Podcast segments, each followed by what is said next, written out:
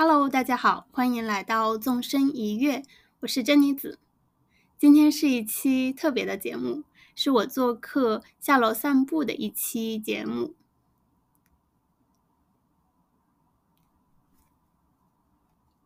是我做客下楼散步的一期播客。在立夏那天，下楼散步的主播小一从广州坐高铁来到了我家深圳。在深夜，我们进行了一次对谈，我们聊了我们聊了聊关于一个人生活的话题，聊也聊了聊一个人生活的时候，我们都会做哪些小事儿来治愈自己。在聊的过程中，我们发现我们的在聊的过程中，我们发现我们一个人的时候会去做的，我们我们聊的过程中发现。我们聊的过程中发现，一个人可以做好多的事情：一个人住，一个人跑步，一个人做瑜伽，一个人做饭，一个人吃饭，一个人看电影，一个人去看夕阳。一个人的时候，美好也会发生。一个人可以做任何事情，一个人的时候，美好也会发生。本期节目由美好会发生的好望水声音计划共同发起。本期节目也欢迎大家在评论区留言，很想知道各位听友，你一个人的时候会做哪些让自己感到治愈的小事儿？也可以在，也可以聊一聊任何跟一个人生活相关的话题。好望水非常大方的给到了纵身一跃的听友五箱望望山楂的礼物。评论区互动中会抽取三位听友送出望望山楂一箱。如果大家还想要体验好望水的望山楂，欢迎加入 show notes 里好望水本次声音计划社群。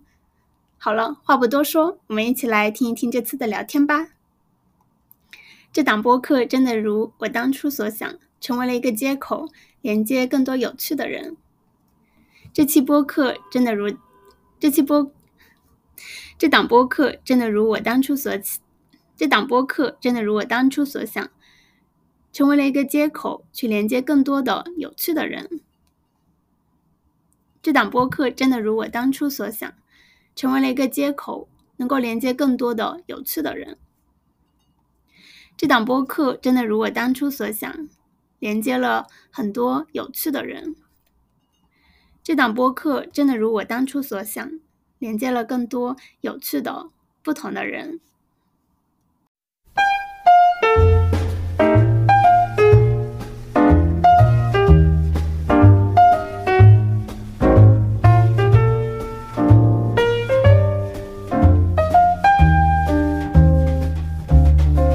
大家好，欢迎收听这一期的下楼散步，我是小一。今天的这一期节目有一点特殊，呃，因为这一期节目的嘉宾是，呃，算是下楼散步的资深听友嘛，算，每期都听了。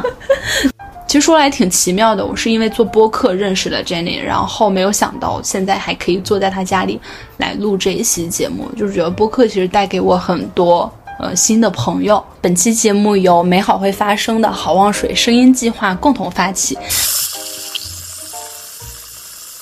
感谢东方草本气泡果汁品牌好望水对这一期节目的支持。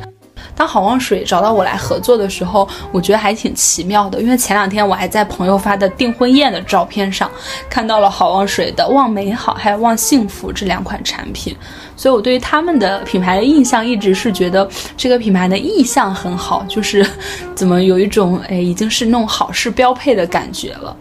然后我自己平时也会在那种深夜自己一个人偷偷吃螺蛳粉的时候，打开一瓶好望水。打开一瓶好望水的时候，即使是一个人，也会有美好发生。非常欢迎大家在评论区里聊一聊，你一个人的时候会做哪一些让自己感到放松和治愈的小事儿。然后好望水这次非常大方的给到了下楼散步的听友十箱望山楂作为礼物。评论区里会抽选出五位听友送出望山楂一箱，然后剩下的五箱呢，如果大家还想要去体验，扫描 show notes 里面的二维码，加入到本次好望水的声音计划社群里，会有更多精彩有趣的活动。Jenny 现在是在呃深圳独居，已经独居了五年。嗯嗯，我相信很多听友也是。就是在这种大城市一个人住的这种状态里，嗯，就是大家可能都还都会比较忙碌的在工作，然后我们可能很多时候都有一点点忘记了去关照自己的身心。嗯，Jenny，你有没有那种忙到就是完全忘记了生活的那个阶段？有，在我呃离职之前的一段时间。我应该是因为有个项目特别特别的忙，经常是十一点钟开始就是开电话会，然后呃开完电话会，客户会跟你说需要在明天中午之前就给他们，就是你需要改很多的文件嘛，改完之后给他们反馈，然后所以我就会在那个晚上就开始把这些东西都弄好，因为弄完之后肯定就是半夜了嘛，然后到第二天你醒来之后。就是又去上班，然后可能又又是新一轮的跟客户的反馈啊，去电话会，持续了很长一段时间，就是这种状态。对，我觉得我们应该都会有过这种阶段，就是你的当你的生活里只有工作的时候，嗯，会有时候会有一点点忘记了关怀自己。再怎么忙，也也不能忘记了就是关怀自己的身心，因为我觉得身心是那个。基石，嗯，那我们今天这一期节目就跟 Jenny 一起来好好聊一聊，在忙碌的时候你会做哪一些事情，能够让自己感到放松和治愈。然后我们大概列了一下我们俩各自的十件事儿，加起来一共有二十件，但是二十件里其实有挺多重合的，所以我们就这些能让我们感觉到放松和治愈的小事儿来聊了会儿天儿。我是去年。年初裸辞的，然后休息了差不多六七个月，然后现在是独立律师，也不算自由职业吧，归属于某一个律所这样子对对对对，但是自己就是独立接案子，然后好爽啊！嗯，我们现在就在 Jenny 的家里，嗯，在深圳，然后窗外，我刚上来的时候，我觉得楼下很繁华，就感受到了那种深圳年轻人的活力。我们的很多听友应该都是。嗯，很多人都是在独居状态，嗯，或者说哪怕不是呃独居，哪怕不是一个人住，嗯，但是也是在自己一个人在另外一个城市漂泊着的，就像 Jenny 一样，她现在跟她的猫生活在一起，然后我之前也是一个人跟一只猫这样子生活在一起。哎，你现在一个人的一天是怎么度过的？我其实很喜欢问别人这个问题，听别人的答案。我之前经常会看一本书，叫《创作者的一天》，好像哦，拿上这本书。好，《创作者的一天世界》。之前我就我会不时的翻一下，觉得看的时候就像在喝咖啡一样的，觉得特别的平静。就是一些艺术家或者是一些作者呀、作家呀之类的。好多艺术家、作家他们的一天。对，我看一下爱丽丝·门罗的一天是怎么度过的。哦，他写的很简单哦，很小的一篇。啊，这个真的好好玩，小故事。对，这是爱丽丝·门罗的一天。一九五零年，她是一个年轻的母亲，有两个小孩要照顾，在家务和育儿之余，一有零碎时间就赶紧写作。在下午，趁着大女儿上学、小女儿午睡时，躲进自己的房间写作。当邻居或熟人来访，打断了门罗的写作时，他总不好意思告诉他们他正在工作，所以除了家人和挚友之外，门罗写小说的事情一直保密。嗯，好好玩啊！就是其实他也是属于那种在繁忙的工作里，嗯，然后找到他自己的一点点小小的时间在写作。对，嗯，你刚好找了一天，是的。对，很多我看了很多都是那种，就是一天都很自由，有一些就是一天都在喝酒。我自己的话，我一天起来之后，我可能洗漱完之后，我第一件事情应该是做瑜伽，嗯，然后大概我也不会做很久，应该就二十分钟左右吧，嗯，自己让我觉得就是整个身体苏醒过来之后，然后去准备做早餐，然后可能给自己做一杯咖啡。如果今天有必须要完成的工作，我就去做工作，没有什么特别的，说必须要做的事情的话的一天，我觉得是我比较理想的一天。有一段时间，我也是这样子在度过我的每一天，就是呃早上起来会去运动，做瑜伽或者去健身房，嗯。然后回来之后，简简单单的吃个早餐，嗯，吃完早餐会工作一会儿，然后中午睡个觉，睡醒之后下午会再冲一杯咖啡，然后再我也是，嗯，然后就开始再处理一些事情，然后到傍晚的时候可能就下楼散步，然后或者拿一本书在小区的那个湖边坐一下。当时我就在想，这就是我能想象到的我理想的一天。嗯，如果我死亡之前的一天是这么度过的，我是觉得很满意的。嗯，我已经形成了一个规律，就是我傍晚的时候可能会去楼下那个小树林去跑，就是慢跑或者是快走，就是散个步什么的，然后整个。结束之后，我可能如果我不想做晚饭的话，我就会非常漫无目的的去散步，然后去可能路过一个什么店，就非常简单的吃一个晚饭。我其实也很享受，就是那种晚上漫无目的的散步。我之前自己住的时候，我就是经常晚上失眠，然后我晚上睡不着的时候，我就会自己下楼去溜达，可能是一点两点这样子。然后那个时候住在江边，不害怕。不害怕，然后我就在江边自己散步，然后还放那种非常非常古老的歌，就是什么可可托海的牧羊人这种，就感觉是爸爸妈妈去 KTV 才会唱的这种歌。然后我就在江边散步，对，那条江，上一次我去看达达乐队的时候，彭坦就说他当时睡不着，他在江边散步。哇，我在下面就在想，原来我跟彭坦散了同一条路。嗯，我喜欢傍晚或者是黄昏，然后晚上的时候去。我不太会半夜去，幽灵出没。对，就是上班的时候，我会喜欢在中午去散步。嗯，就是中午的时候，你会觉得那个中午的散步时间特别特别的珍贵，因为你整个上班的时间会特别的忙碌，然后可能随时都有电话啊什么的。然后中午你会有一个合理的理由，说我这时候在吃饭，在休息。然后那个时候，我可能去买一杯咖啡，然后天然的会想要去那种哦有树的地方，会在那里面散步，我会觉得特别的，或者听个东西什么，听播客啊，就是不不需要说每天去坐班之后，我就会在傍晚或者是晚上去散步，就是非常没有目的的去走，不管说你是在家附近，还是说你去到一个新的地方，我还是蛮喜欢就是这种漫无漫无目的的去的，然后可能我多走了之后，我就会。自然而然的会找出一条自己的路线，你就可能会经常去走，然后会觉得很熟悉。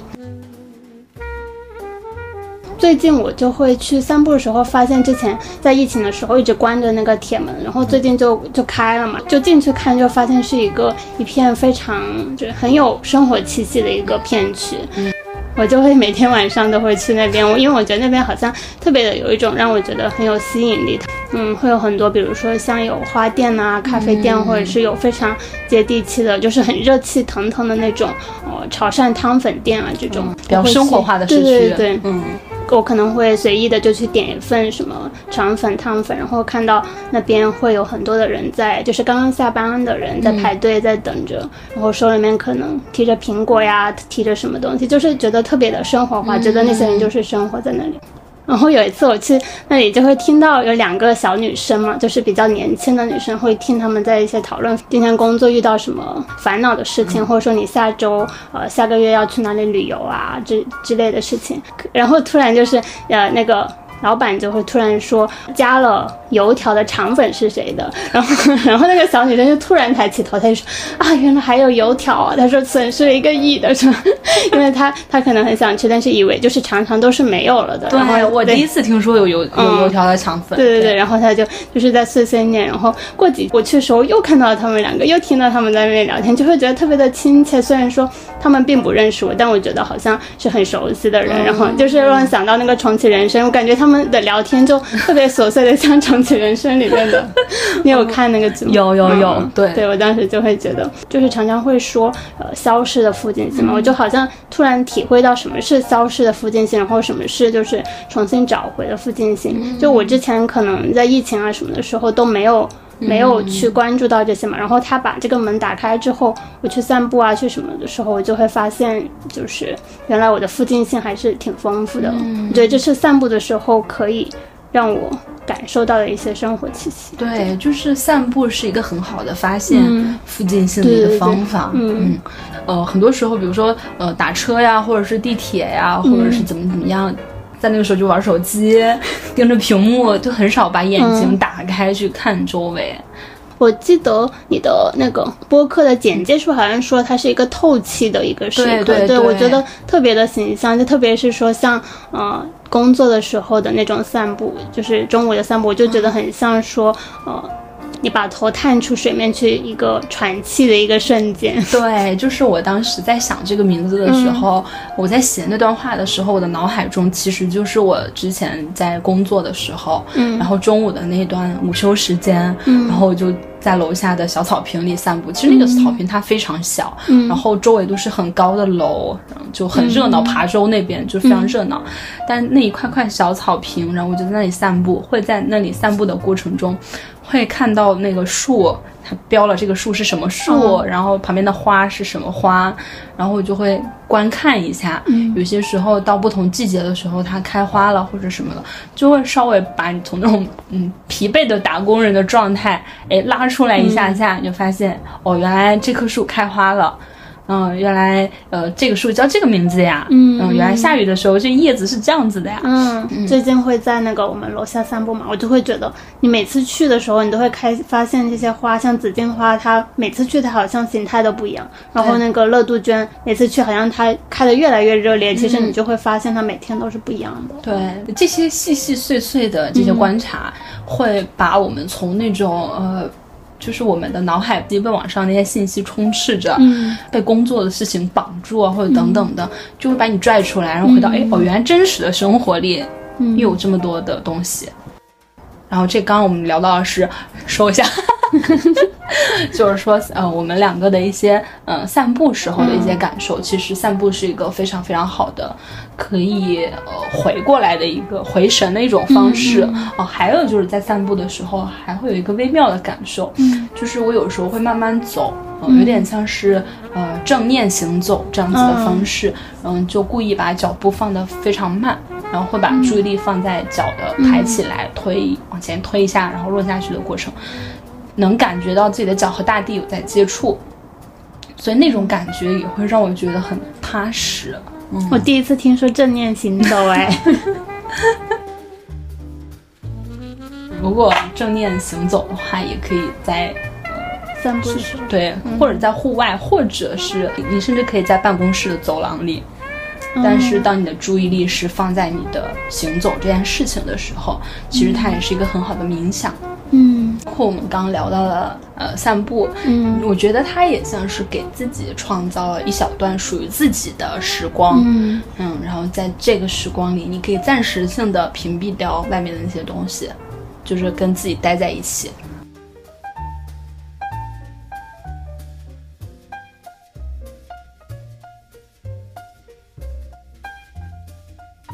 我记得我有在珍妮的微博上，就是会经常看到你发你早上起来有去做瑜伽。嗯我也是，如果我不用工作的时候，我会在周末一定会在早上约瑜伽，然后约在了早上就意味着我必须要早起，然后哪怕我很困很困，但是我去完这一个小时的瑜伽，嗯然后每次运动完之后，呃，一身的汗以及瑜伽过程中非常当下，那个过程结束之后，然后当我出来，就太阳就刚好会出来。嗯，然后阳光会照下来的时候，那个时候我觉得心情非常好。从瑜伽馆走到家楼下的那段路，我会觉得非常的放松，就出完一身汗，然后有风有阳光，就会很好。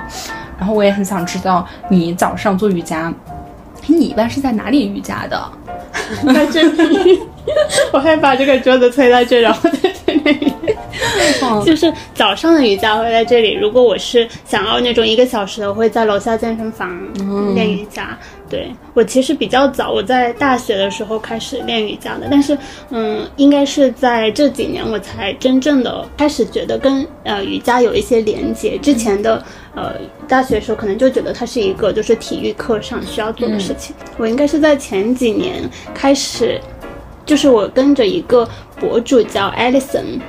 我不知道你们。我知道，我嗯。会接下来跟他录一期节目。我上周刚跟他通了电话。我，的天，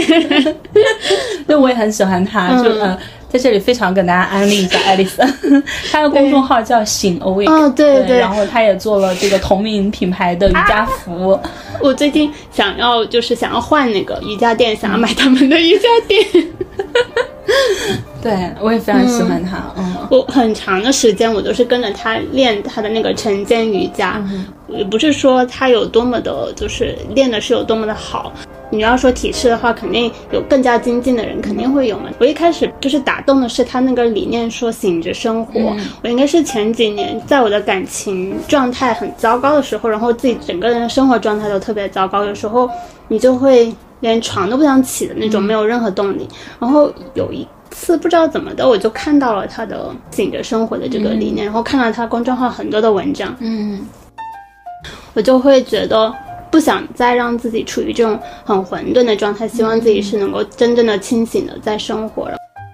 我就开始跟着他练瑜伽，就是从晨间瑜伽，其实就二十分钟左右。练了这个瑜伽之后，你会觉得有这个打底之后，你整个生活会有最起码这个东西你是很确定的，然后你让你的生活是很有秩序的，会让我觉得说从早上开始我就有真正的在好好照顾自己的身体，这也是他经常说的一句话了。然后我觉得非常的有道理。我没有很追求，就是体式上要怎么怎么样，我其实都会一直做的都是很简单的一些体式，因为 Alison 他的那些体式其实也很简单，就是很基础的那些。呃，不管是他或者是其他的瑜伽老师，经常会说一句话，说呃稳住你的根基，就是不管是呃你在练瑜伽的时候，还是说你的生活。都一样，我觉得都是你的身体就是你的根基。如果你稳住了这个，你可能整个生活的状态才会好起来。我从那一次之后，我就呃把这个习惯坚持下来了。我一直就会觉得，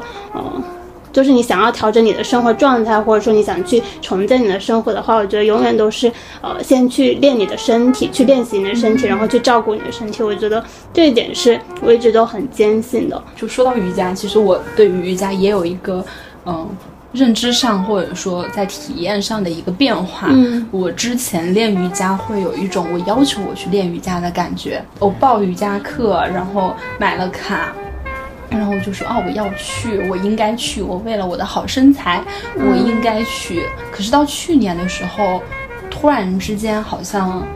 我不知道，好像就是慢慢慢慢的开始，是因为每一次去瑜伽很快乐。所以它成为了那种很正向的，我想去，我想去，而不是我要去，我要去。嗯，对。然后去年就会开始，总是觉得做这件事情非常的快乐。嗯，如果早上我瑜伽了，我这一天都会很快乐。对，我觉得练完，特别是练完瑜伽之后，你那种就会觉得很神清气爽。然后这个时候喝一杯咖啡。对，因为觉得很开心，是，嗯，就是有感觉到自己在好好生活的感觉。对对对，我练的也是比较简单的一些体式。我觉得瑜伽有一个很棒的，就是呃，每一次可能去上课，呃，可能会有一点点小小的差异，但大部分情况下体式是很相似的，很一致的。然后会在每一次的过程中会看到自己的一点点的精进，嗯嗯，然后这种过程会非常的喜悦。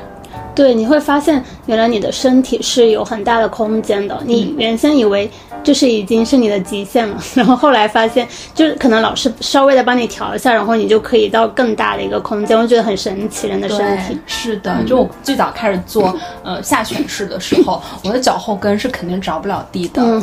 但是慢慢慢慢一次一次的就发现，哎，它着地是很轻松的，嗯嗯，就是那些一点点细微的微小的。进步的过程也是一个非常正向的反馈。我说到下犬式，我一开始就觉得很神奇。瑜伽老师会说，嗯。你休息一下，然后来做个下犬式，我就想说这是休息吗？然后后来才发现，其实这一个确实是一个停顿，然后让你那个小腿可以拉伸的这个过程。我就觉得它确实是一个一定程度的休息。我当时想的就是说，比如说你工作一天很很累了之后，你可能不是真的去睡觉，你所谓的休息可能就是去练个瑜伽，然后你会觉得。那个一个小时是属于你自己的，然后那一个小时你可以就在垫子上，你可以其他的什么都不想。对我有过这个阶段，就是有一段时间非常非常忙，然后晚上会呃，其实路程还挺远的，但是会去瑜伽。嗯，那那一个小时的时间里，就是因为你也不能看手机，你也要做那些体式，你会跟着老师的口令，你根本没有什么空间留给你去想工作的事情等等的。我有一段时间，我会觉得只有这一个小时，二十四小时里，除了睡觉的时间，只有这一个小时是属于我的，其他时间好像都不属于我。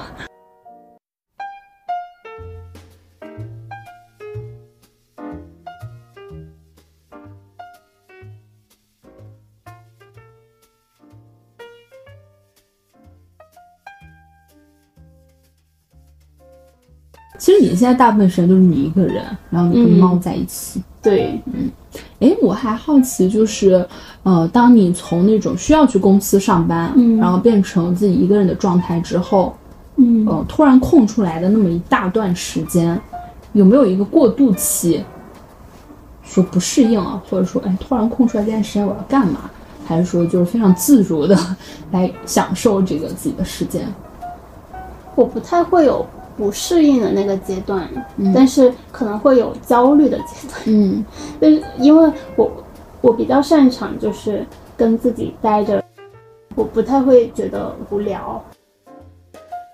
就是我可能想到有很多的书、很多的电影可以看，这件事情就让我觉得很兴奋。然后，嗯然后也可以写，就是写作呀、写东西，因为我还我觉得自己还是一个表达欲比比较强烈的人。就我看你发微博，你是说会发长微博的人，哦我已经很久没有发过长微博了。对，就我觉得你还是会比较，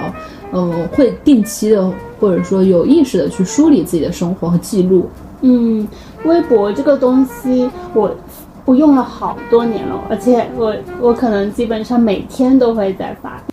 其实没有什么人在看我的东西，就我我觉得就无所谓，基本上就是一个类似于日记本的东西，就是随便的发点什么东西，因为在其他的所有平台都不可能这样子。嗯就自己想做的事情没就没有任何的嗯回报，也没有任何的什么的情况下，我也依然会写，因为我自己真正的想写一些东西。嗯写作它是让我觉得很兴奋的一件一件事情，就是你在写的时候，你有一些灵感，或者说你真正的把它写下来你会感觉到很兴奋。在生活中，我觉得能够真正让你觉得很兴奋的事情其实并不多的，嗯所以我觉得这个东西特别的珍贵。嗯然后这个事情是你一个人就可以去做的，可以去完成。当然这个很重要。对，对，就是你一个人可以去做的事情，这个很重要。嗯就是好像我觉得，呃，有一些事情一旦我们需要另一个人来配合的时候，就不可避免的会有那种要等待。对对，嗯，你要去配合，嗯要协同。对你可能还要去考虑，就是别人的想法是怎么样的，别人会不会觉得这个是好的，同不同意之类的。我觉得能一个人去完成的事情，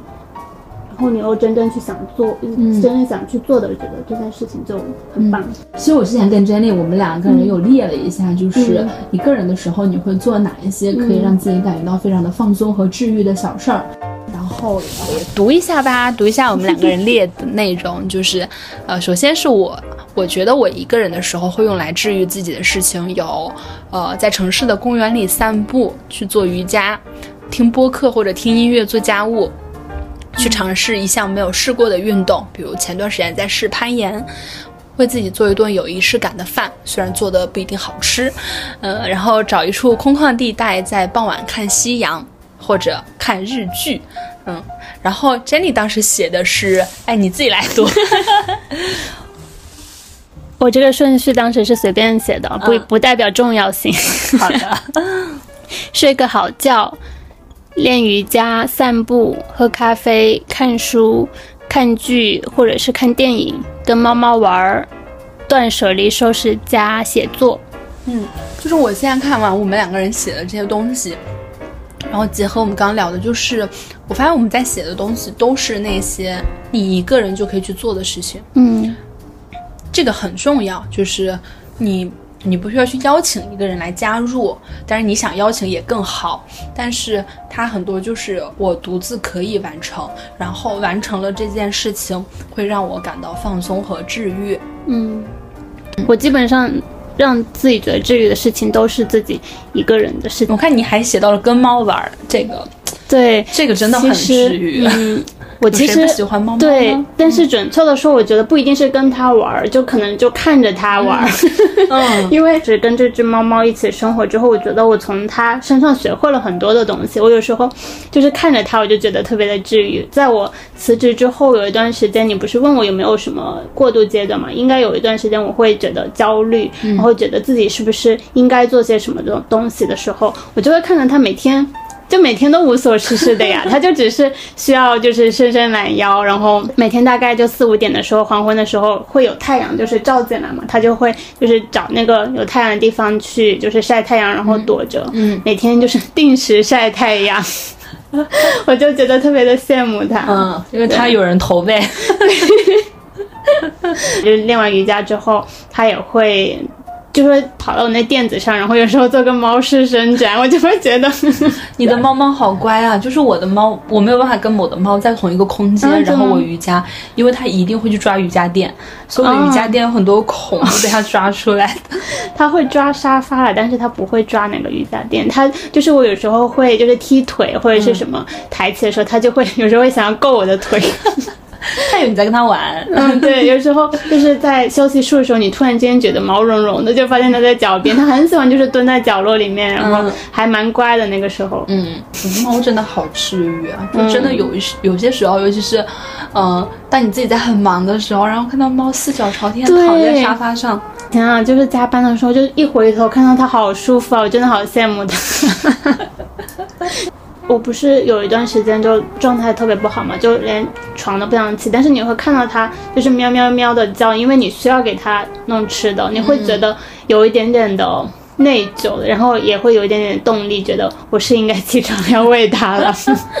对，还有就是我觉得有一件事情还是会非常让我放松和治愈的，就是做家务，尤其是放你自己喜欢的音乐或者播客的时候，整理一下衣服，然后扫地机器人在地上工作，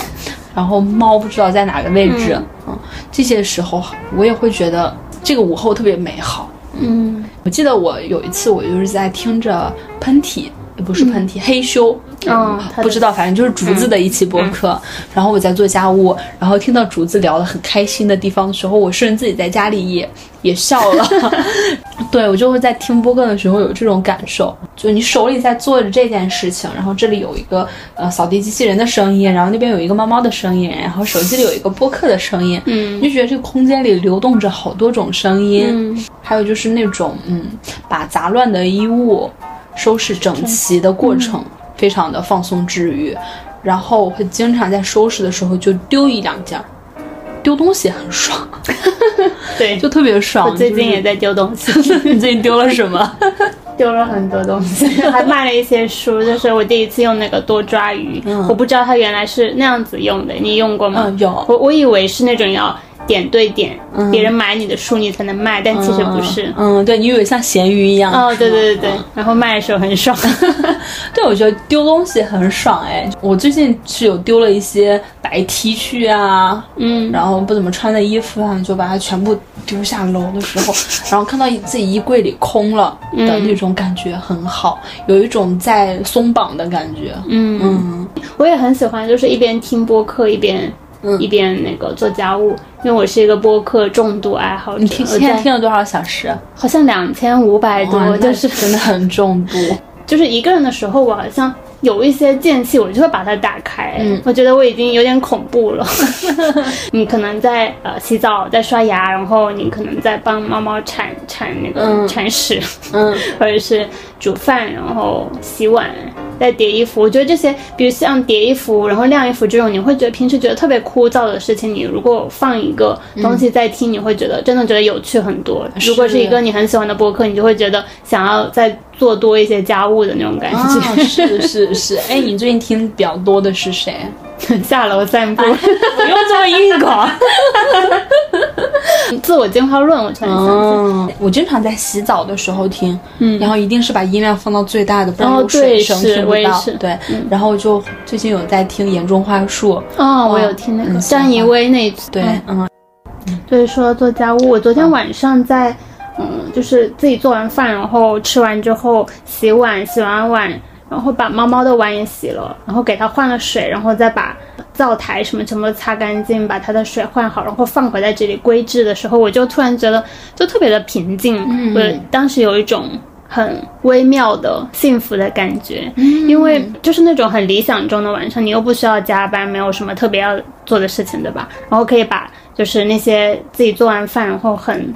混杂很乱的东西都都洗干净弄好的时候，然后再把猫猫的水也换好，就会觉得特别的特别的开心，也说不出来是究竟为什么开心。理解那种感觉，就像是你把你每一件事情都很妥帖的做好了，然后又没有什么其他的事情挂在心头，对，没什么压力的那种感觉，然后就会觉得很平静。嗯。嗯。但是有一些，比如说你心头还挂了一点什么事的时候，对，就老觉得哎惦记这点啥。嗯嗯，对，做家务确实是一个很放松的事情。就规制这件事情本身，对，我觉得是规制或者说擦拭，嗯呃，把一些事情让它变成它本来的样子，这件事情是会让人放松的。其实我刚在讲这段话这句话的时候，我想到你说的，嗯，之前可能有过一段比较混沌的时间，但是在就看爱丽丝的文章或者什么的，会想到清醒的活。我觉得它跟做家务有点像，哎。嗯，就你把那个繁杂的、混杂的东西，把它梳理到非常有条理、非常的呃明亮了。嗯嗯，我这两天有一点那种感觉，不知道你有没有，不知道能不能看得出来，我其实 收拾过家。你们家很干净整洁，对，嗯，东西其实还挺多的，但是我很努力的想要让它就是更少的东西，想要把东西都扔掉，但是我发现好像很多东西就好像都 都需要把那些东西都收整齐，然后你把地什么的都拖，就是用机器拖地机器人拖的了。晚上我我就是坐在这，然后在等你的时候，我就觉得觉得自己的家好干净，就是有一种很很清爽、很舒坦的感觉。我觉得真的是你把家都。所谓的断舍离的，把一些不要的东西都扔掉之后，会让你觉得开心很多。对你刚问我扔扔了一些什么东西，我最近应该是把那个呃厨房的那个上面的柜子里面很多一些。过期的或者是不要的一些什么零食啊、调味品啊都扔掉了，就觉得还挺开心的。之前听一个播客的一个嘉宾说，他呃就是 gap 的时候有一个计划，就是每天扔一样东西。然后那那几天我也确实有在践行，每天扔一样东西，就是你那天扔了一个东西就觉得很开心。嗯，我身边也有朋友在践行这种，就是他的断舍离是扔东西，或者说。哪怕微信上删一个人啊，对，也算是一种断舍离。他反正他每天要做到删减一个东西。就我最近还能够享受做饭了，我以前都不太能。我以前做饭可能都会觉得是我应该要做饭，就是不想要老叫外卖。我叫外卖的时候，其实会有一种莫名的，嗯。愧疚还是内疚感，就觉得不太好。现在的外卖它都包装好好，就是会给一个那个大袋子那种保温的，我觉得就是每次好像就就特别浪浪费资源啊。对，然后你又会觉得很油腻什么的，不太健康，所以我就觉得好像应该要自己做饭。我现在会有点想要自己去做饭，然后会觉得那是一个嗯比较享受的过程。你会想要可能去。类似于说是一个创造的过程，不会说以前以前我真的是做的时候，我都会跟着那个就是下下厨房的那个步骤，嗯，但是现在我就会把这些东西放开，不太去关注这个了。我觉得你有去呃真正去感受你这个食材，比如说像胡萝卜呀、什么花菜啊这种，确实。它需要煮的时间比较久的时候，你就会先先放嘛，就是你真正去感受的时候，你就知道哪个先放，哪个后放，不用说一定要跟着食谱去，哪怕是你放错了顺序，我觉得也没关系吧，是不是？嗯。然后像放盐啊什么的，以前我会觉得想要知道到到底是放多少，他说的一勺到底是多大的一勺，但我觉得现在真的觉得无所谓，你放少了你试一下，然后不行你就再加一点就好了。嗯。觉得这整个过程还蛮享受的，对，是，就是我属于那种我自己不是很会做，我做出来的饭可能属于能吃，嗯，但美味可能也美味不到哪里。但是我身边有朋友就是特别会做饭的，然后有对，然后上一期我跟他在聊关于冥想的节目的时候，他就聊到说，呃，我们就聊到说。他自己在做饭的过程，其实就是他在冥想。嗯，他其实很少去看食谱，他经常会做一些非常的出乎意料的一些食物出来。然后这些食物都是他凭直觉做出来的。嗯，因为他有很好的跟这些食材待在一起，然后他有去感受这些食材，所以他是凭自己的直觉来做。那调味料啊等等的也都是凭直觉的。嗯，就是我每次吃他做的菜，我会很认真的去感受。其实好像是能感受到做菜的人倾注在里面的那些啊爱意吧，不知道他对我有没有，已经就是会觉得这这个菜非常的有滋味、有层次，不像我做出来的就是能吃。我做的也是。但其实做菜确实很治愈，尤其是当自己在给自己做很健康的菜的时候，我觉得很治愈。嗯嗯，比如说像我可能嗯蒸个烧麦或者蒸个煮个饺子这种，我不把它定义为我在给自己做饭。但是有时候可能呃会模仿我室友，比如说做一顿很美味的沙拉，呃，也属于很简单的菜，我不是很会做。就做一些健康的食物的时候，我觉得我有好好爱自己，然后这些我觉得我有很好的爱自己的时刻，它让我觉得很放松、很治愈。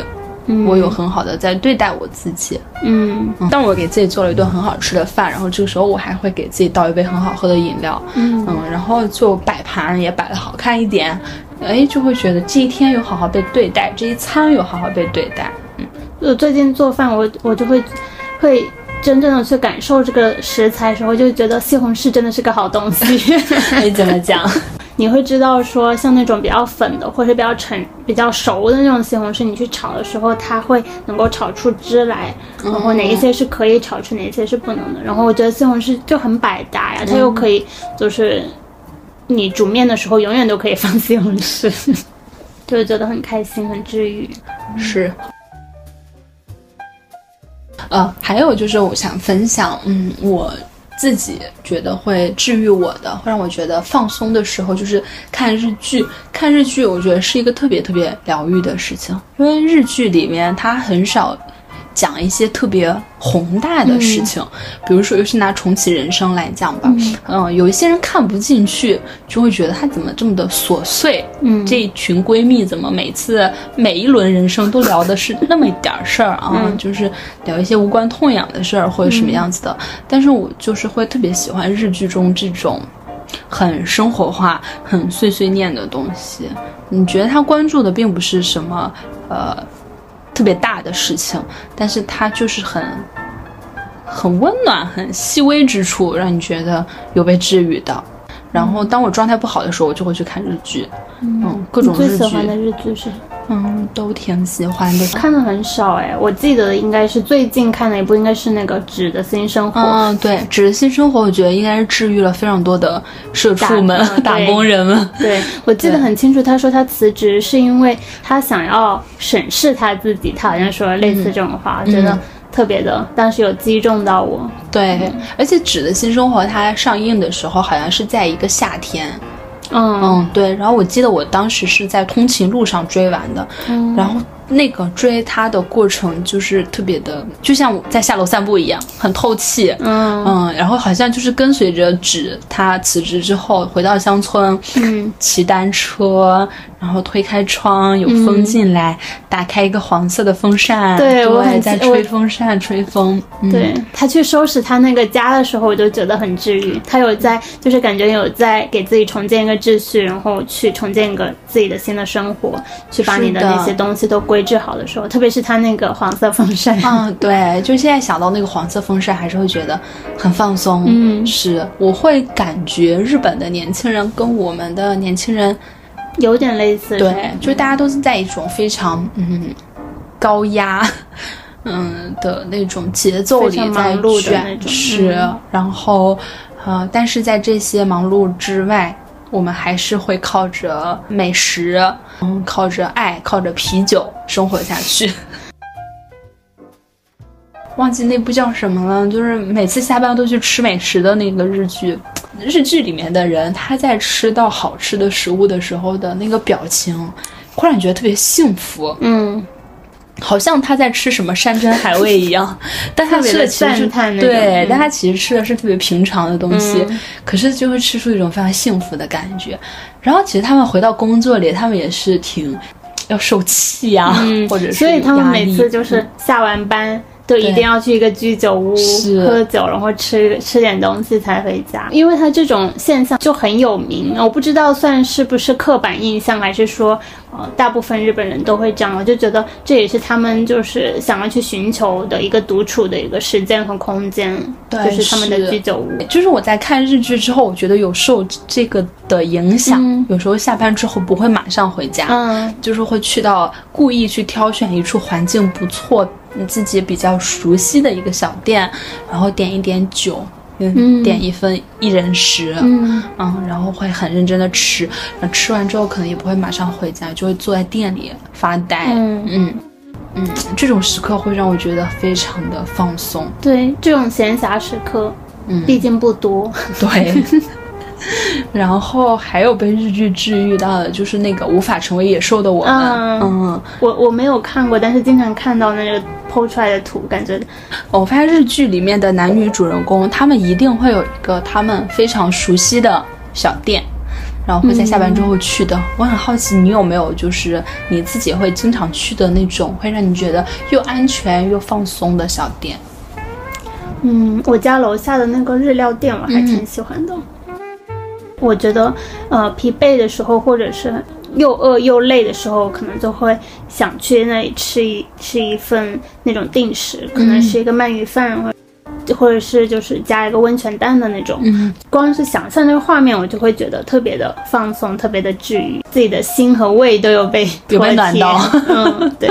嗯，我觉得我们俩应该都挺像的，就是不是那种必须要。呃，跟朋友一起嗯。去做这些事情的人，对，嗯。嗯，蛮喜欢，也蛮习惯一个人吃饭的。其实我有有经历过那种转变的时候，以前呃读书的时候，小学、初中、高中那个时候都蛮不喜欢被别人发现你一个人干嘛，一个人吃饭，一个人走路，一个人就是没有身边没有人的那种感觉。其实我后来想，我觉得我不是真正的说那个时候我真的觉得孤独，而是我怕别人觉得我很孤独。嗯，其实是一种。就是那种投射，自己心里面的投射。我可能觉得孤独是一个不好的，就很凄凉、很苦，就觉得是可耻的。嗯，就很怕别人觉得你孤独。然后现在的话，我其实不太会这么觉得。一部分可能是就是自己的，呃，自己更成熟了；另一部分可能也是因为社会对于就是孤独的那种定义跟诠释也不一样了。我觉得。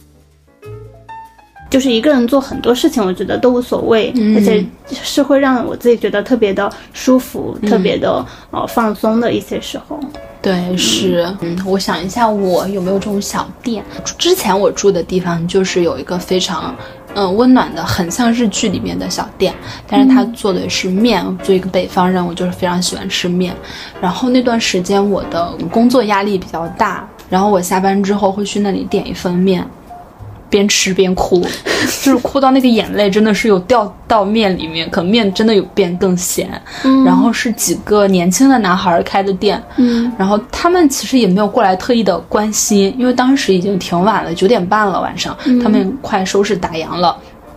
但是他们也没有说哎过来关心一下，或者说我们要打烊了，而是大家好像就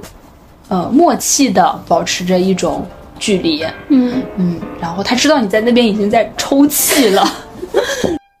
但是我在这种地方吃边吃东西边哭，嗯，现在想来，其实那个是有很好的被接住的，嗯，就是在那个地方我做这个行为，我不会觉得丢人，嗯，我是觉得很安全，就他们也给到了我很好的安全距离。现在会想到那个店那种很暖黄色的灯光。就它还蛮像日剧里面的那种，嗯嗯，居酒屋，嗯，然后男女主可能在里面，大家喝醉了在里面哭或者怎么样的。我觉得这种空间它应该都承载了很多人的这种欢声笑语或者悲伤、难过、泪水。大家在呃自己的生活里会不会有这样子的一些小店？然后也可以在评论区分享一下，就是你在这些小店里面，它这样子的一些治愈性的小店有没有承接住你的哪一些情绪和故事？然后欢迎大家在评论区分享。嗯。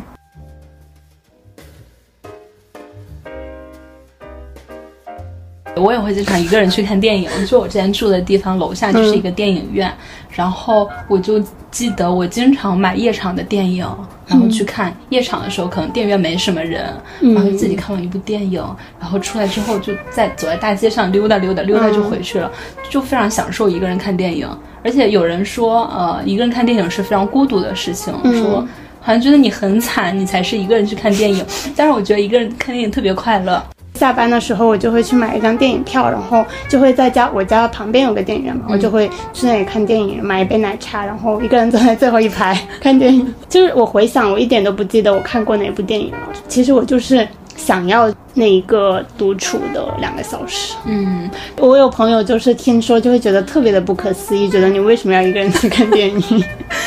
就是一个人在坐在电影院里，然后你身边没有一个熟悉的人，然后电影院有一种很神奇的感觉。我觉得电影院有一种包裹感。对，就是那种很安全。对，是的，嗯，我记得我有一年的冬天，应该是去年还是前年的冬天，我就去看梅艳芳，嗯，然后一个人看完，哎呀，看完那种那种感觉就记到现在，就是好像当你呃一个人来做了这件事情，你对这件事情的那个记忆和你对跟这件事情，你去做这件事情的时候那种感受会更投入，是吧？对对对对。因为我一个人住之后，我倒对于一个人去看电影没有那么渴求了，因为我自己在家也可以一个人看。然后我们家楼下就有一家电影院，然后以前在上班的时候会把周五的时间就是晚上留留出来看一部电影什么的，可能在家里看，我就会就是在电影院买一一桶爆米花，然后带回家看，营造一种沉浸式看电影的感觉，是吗？之前有段时间我很想去看《脐带》，就是姚晨监制的。我看了，我看了，你看了是吧？我当时有刷，然后我发现那个电影院排片非常少，我要去到很远很远的地方才有的看。后来我就没有看。对，我我看了那部电影，但我觉得你应该会喜欢，是吧？我感觉它讲的是呃蒙古族，对对对，然后母亲，嗯，然后就是患了阿尔兹海默症，但是他，你你有没有看过那部《妈妈》？没有，就是杨丽娜的那部电影，我觉得跟她有一点点的像，也是说就是母亲患阿尔兹海默症的，但是它不一样的是，它因为有蒙古，然后它很多的草原，然后很多很漂亮的湖，我觉得它是用就是更加诗情画意，就是更加诗意的去化解掉的那种那种残酷。像妈妈那部电影就特别的残酷，就是说患那个阿尔兹海默症，然后。年老的那种，就直接讲悲伤，但是可能期待是从美、从诗意，然后你感受到悲伤，但他没有直接叙述悲伤。对对对，是的，就很期待了。对我最近有想一个人去看的电影，应该是《泰坦尼克号》，但是我一直没抽，没有，因为想想它有三个小时。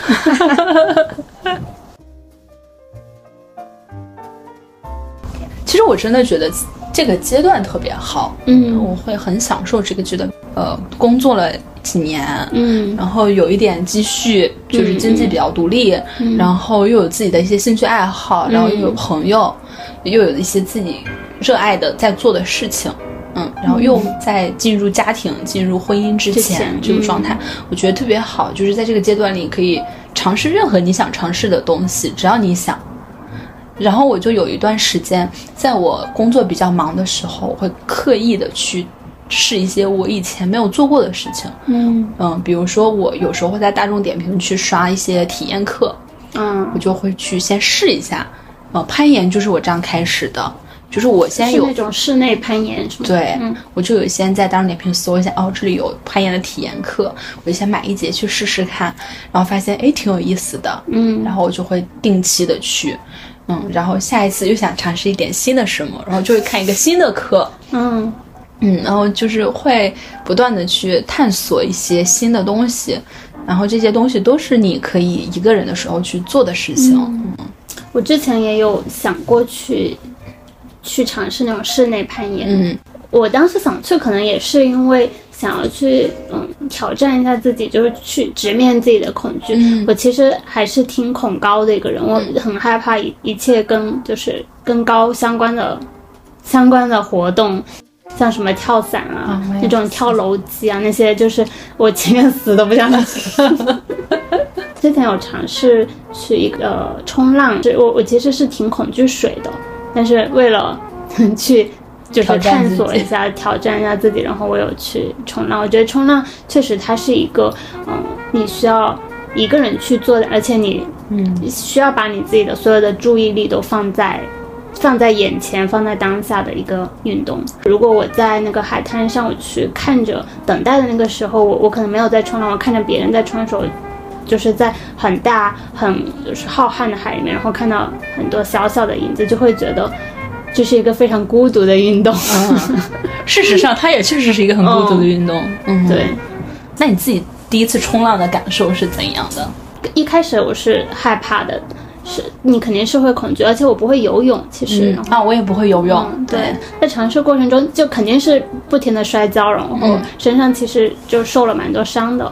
教练就会跟你说，他说就是你不要慌张，你慌张的话那个板子一定是会摇晃的。嗯这句话其实我觉得特别的有道理，就是在我。后来，呃，冲浪结束之后，回到了自己的工作生活里面，我在慌张的时候，我都会想到他这一句话，我都会觉得，就是你不不不要老是，嗯，不要在心里面觉得慌张，你在心里面慌张的话，你整个人都会就是会摇晃，你做事情或者是你的心态，所有的都会不稳。所以这句话我就一直会记得了。我也不会游泳，所以当我第一次想说我去冲浪的时候，我是很恐惧的，嗯。而且我是有过那种溺水体验的。所以我非常怕冲浪，但是当我第一次站在那个板上，而且我发现我可以保持平衡的到岸上的时候，嗯。就觉得哇哦，老娘真牛逼！当时肯定是有教练的，作为初学者，嗯教练在后面。但其实当你你在那个板上，你趴在那儿的时候，你并不你并不觉得你周围有人，你就觉得我很孤独。然后当教练把你的板子给你推出去的时候，你不站你得站起来了，就是你只能自己去面对这一切。嗯嗯，对，就是你只能自己去面对这一切，在很多时候都使你不得不去做一些你恐惧的事情。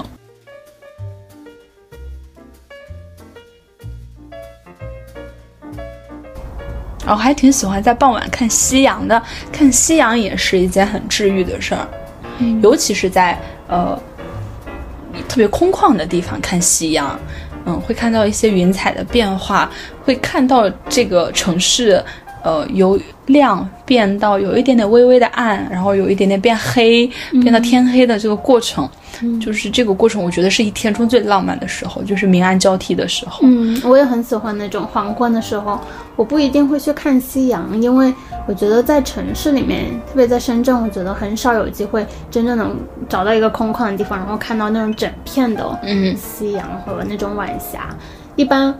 会说去看夕阳的时候，基本上是我在旅旅旅游的时候才会去的。嗯然后在在城市，在日常生活里面，如果我在家的话，我可能会呃在黄昏，在嗯就是太阳西西下的时候，我是可以看到我们家里面就是会它会有阳光照进来，然后很快的。我今天我就是看到我的猫在在那个阳光底下，然后刚想要拿手机去拍的时候，它其实就已经变了，它变得特别的快，然后它在不同的时间在家里面的那种明暗度都不一样，我特别喜欢那种就是黄昏的那个时候，就是对，特别的安静。是下午五六点或者六七点下班的时候，有时候有幸下班早，可以看到这个城市的夕阳嗯的时候，会觉得，哇哦。好，生命好美妙啊！就是我会有这种时候。然后我还记得有一次很好笑，就是我当时打车，嗯、在下班高峰的时候，那天好像不知道什么原因，反正就是比较早，天当时还亮着，就是在夕阳西下的时候，我就看着窗外，我说哇，好红啊！然后司机说：“是啊，有点堵车，很红。”就他以为我在说导航很红。我说窗外的那个太阳、嗯日落非常红，然后司机也，我说我我在说窗外，然后司机也抬头看了一眼窗外，然后他说哇，好美啊！他说完好美之后，我们俩都沉默了，嗯，就是那个沉默的五秒，竟然还有一点浪漫。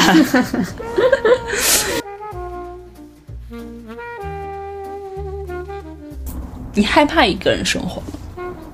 不害怕。我觉得，嗯，很多时候在面对感情的时候，我可能觉得自己是个不够有安全感的人，但是在这个一个人生活这方面，我觉得我自己好像有莫名其妙的有很充足的安全感。嗯，我觉得一个人生活是一件特别棒的事儿，它意味着你有很多主动性，你可以以你这个一后面去接 n 多个零，嗯然后你的这个生命它可以有各种可能性，你遇到的零越多，它怎么一和零怎么这么奇怪？就是说有一个你在，然后你可以用你去链接很多很多很多很多东西，这件事情会让我觉得很期待，很怦然心动。一个人不等于孤独，一个人不等于悲惨，不等于什么，嗯而是一个人等于无限可能。不管是我们在过着一个人的生活，还是说跟伴侣一起生活，或者组建家庭，过着集体式的生活等等的，学会一个人生活都是非常重要的。只有当你在自己一个人的时候，可以把自己的身体、心灵，呃，以及能够找到那些让自己觉得愉悦的事情，那么我们就不会特别的呃需要外力给到我们那个愉悦感。嗯嗯，我们不会特别的对外面有特别多的索取和要求，更多的愉悦感是可以自己给自己的。有一期节目，我有跟一个嘉宾聊到，因为他独居十年，然后就那个春，然后他就当时跟我分享，是他独居的这些时间里，他找到了。他有他的人生里有很多很多很多很多的事情，都是可以让他感受到愉悦的。嗯所以他的那个愉悦感和放松感，甚至爱的来源是非常多元的。他没有特别聚焦在需要朋友，或者说特别聚焦在需要亲密关系，特别聚焦在需要父母、需要家庭，